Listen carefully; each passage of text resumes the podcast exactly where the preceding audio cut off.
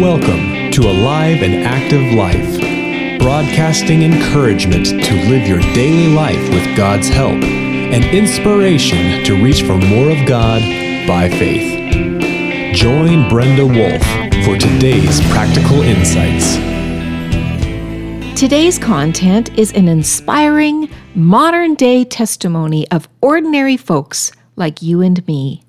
It shows that responses to disappointments and unknowns in life can be a true story of faith. While struggling to find good answers, hoping for best outcomes, and accepting developments that alter one's path, faith still matters and it steadies your steps. This is part seven, the final episode in the series on faith. Check out part one Ever run out of heroes? Part 2 Faith Jump.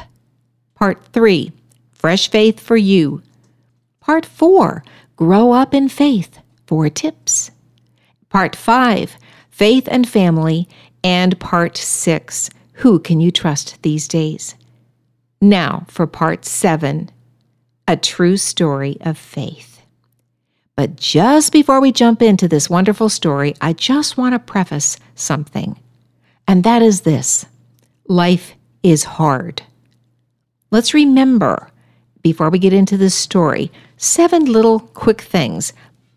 Number one, life is hard. Two, trials you never suspect alter your path. Three, tensions and disappointments rise in difficulties and challenge your desire to live well. Four, engaging good responses keeps your spirit healthy. 5. Faith in God is your lifeline. 6. Hope in Christ gives perspective, peace, and practical help. And then 7.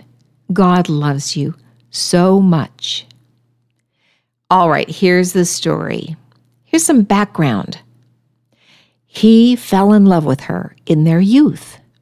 They both knew the Lord and had given their lives to Him, so they hoped for a good life as they began to build together. He was a capable, smart guy, strong, good looking, a farmer with a huge enterprise, a can do kind of fellow. He was a hard worker, planner, strategist, social, supportive, kind, providing help whenever needed. God had given him wisdom to provide for his family as their kids were growing up. Being a farmer, he knew dependence on God for many acres that had been entrusted to him. He also knew long hours of working the land. Trusting the Lord for weather patterns and the miracle every seed needs, this young farmer proved through the decades of his life God is faithful. Well, she was the kind of woman you just want to be around. Beautiful, positive, super kind, ready for adventure. She was strong, capable, flexible, and supportive to him. Creative and pleasant. And what a mom! Her kids had it good. So did other women in their community because she was a gifted Bible teacher, encouraging and training women in Scripture for many years.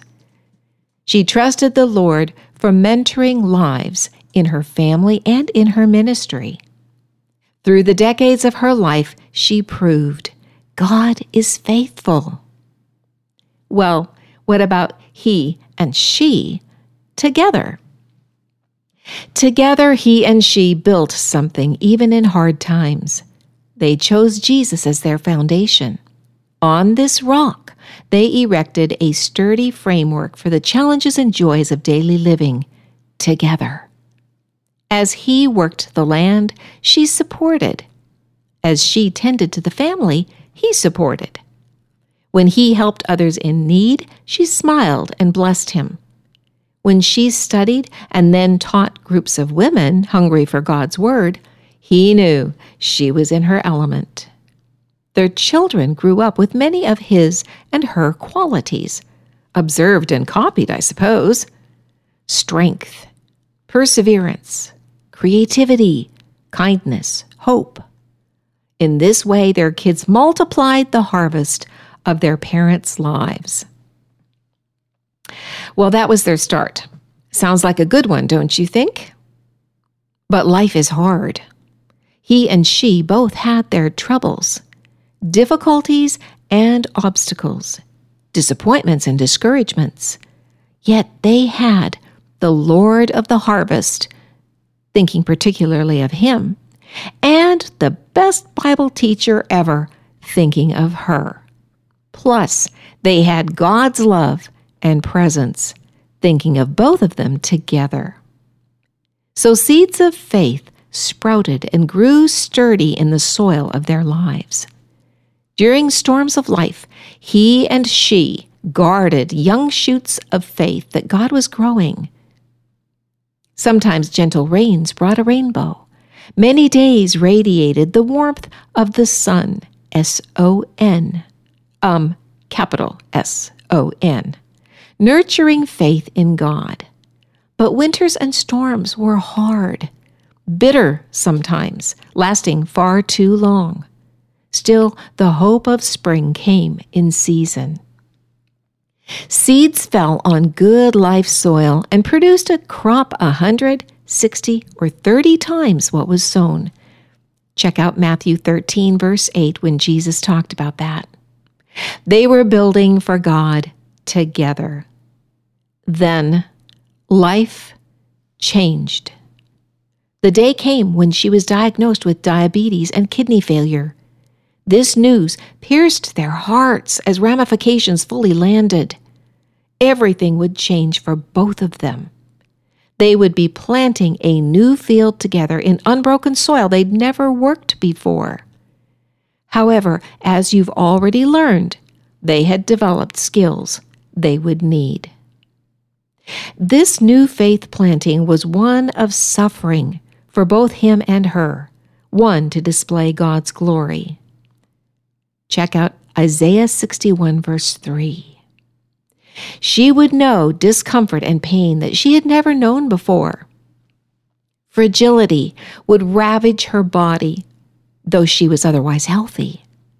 Suddenly, limits would become boundaries of what she could and could not do. Things in her normal day would shift. Three times a week, she would travel from their lovely farm to a city hospital for dialysis just to stay alive. Her faith stretched in a season of growth that few know about. Well, he would know the sorrow of watching her suffer. His strength could no longer intervene. Only his faithfulness, kindness, and love could provide comfort. And to this new plow, he put his hand. Life changed drastically for this farmer who knew hard, long days on the land and equipment. This new season was like throwing an anchor out of a speedboat, yet it was still packed. Very much like Jesus would, he drove her three times a week for treatments. These were fiery tests of change, and he and she were tested beyond what they ever dreamed hopes of healing took on a new look. Though they were on a list, the wait for a kidney donation was years out. Both had aged well, handsome and beautiful still. Both radiated the strength of God's planting even in trials. Their hearts were ripened from seeds of suffering that life had planted in their personal fields, and they were ready for harvest. In the years, they would finally have had time to do things together now that the kids were raised. They found themselves tied to a disability. How disappointing! Locked into not knowing if or when she'd rise up on that list before aging indicated that a kidney transplant wouldn't be recommended anymore. Back to she. She saw the overwhelming challenge for the rest of her life. She rose to it with tenacious faith. One day, she explained how three times a week medical staff hooks her up to the lines and machines that take out every drop of blood in her body to filter it and then pump it back in. This cleansing gives her strength for two more days when the process is repeated. She also joyfully described opportunities to share her faith in Jesus to other dialysis patients. A beautiful testimony through a planting she didn't want. The resolve to maintain a lovely, positive, energetic perspective of faith in God gave her a platform to proclaim Jesus Christ is the same yesterday, today, and forever. From Hebrews 13, verse 8. Everything else remains unknown. Let's talk about He. He noticed a sadness in his soul as he walked the new field they were planting, a hard times soil. This farmer had worked rich, fertile land and commanded the earth to cooperate under God's original design. Genesis 1 29 and 30 says it like this God said, I give you every seed bearing plant on the face of the whole earth. I give every green plant for food and it was so. Well, this man was a successful master over many acres God had entrusted to his care.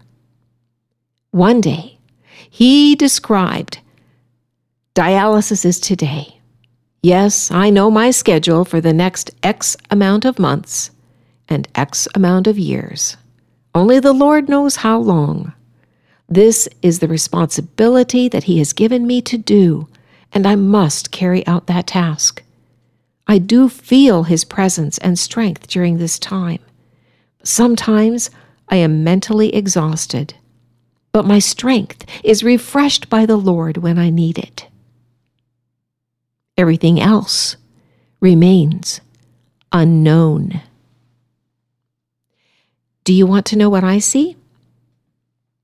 I see Christ in these two people a suffering servant in her, willing to do Father's will no matter what, with no understanding or guarantees. She still teaches women's classes on her between dialysis days. I see a compassionate servant in him, willing to serve his bride, like Christ serves his bride in the field of suffering. He fills the waiting time on dialysis days by connecting with others and engaging productive resources. I have some applications to share with you from this true story of faith. 1. What do you see in your life as you look at your acres? 2. What have you been planting in your life soil? The third thing is do you have hard ground to break up in a new field that you did not expect. Number four, what opportunities do you have to speak of God's faithfulness even when you suffer? Number five, do you know God's presence, His peace, and His strength even when you are mentally exhausted? Why not build a true story of faith in a good God? Faith matters. Visit our website for devotional materials, articles, podcasts, and resources to help grow your faith in God. Pursue noble character and an alive and active life. You've been listening to Brenda Wolf with Alive and Active Life.